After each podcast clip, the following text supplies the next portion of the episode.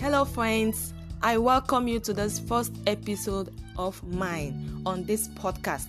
Do men really love bitches? Right here, we will find out.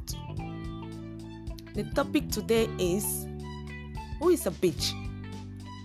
First, you should understand that the word bitch, right here on this podcast, is an acronym which stands for B, babe, I, in, T, total, C, control, H, as self. As a whole, bitch literally means babe in total control of herself. We aren't referring to the dictionary definition of a bitch, no.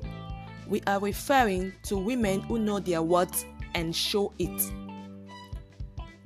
A bitch is a woman who is strong and kind. A bitch knows what she wants.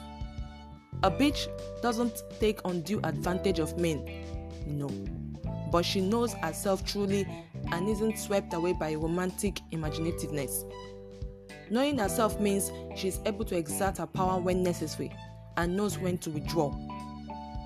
A bitch does not appear needy.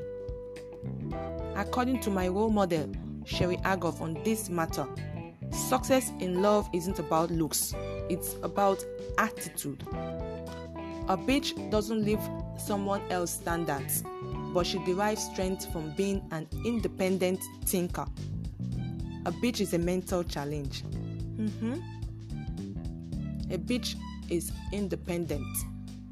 She lets no man control her feelings. A bitch is direct. So, guys, our take home today is men needs a mental challenge, and we are going to give them some work to do. Stick with me on this show every Tuesday and let's unwrap some cool secrets. I remain Faith Ozioma Peter Digi. Bye for now.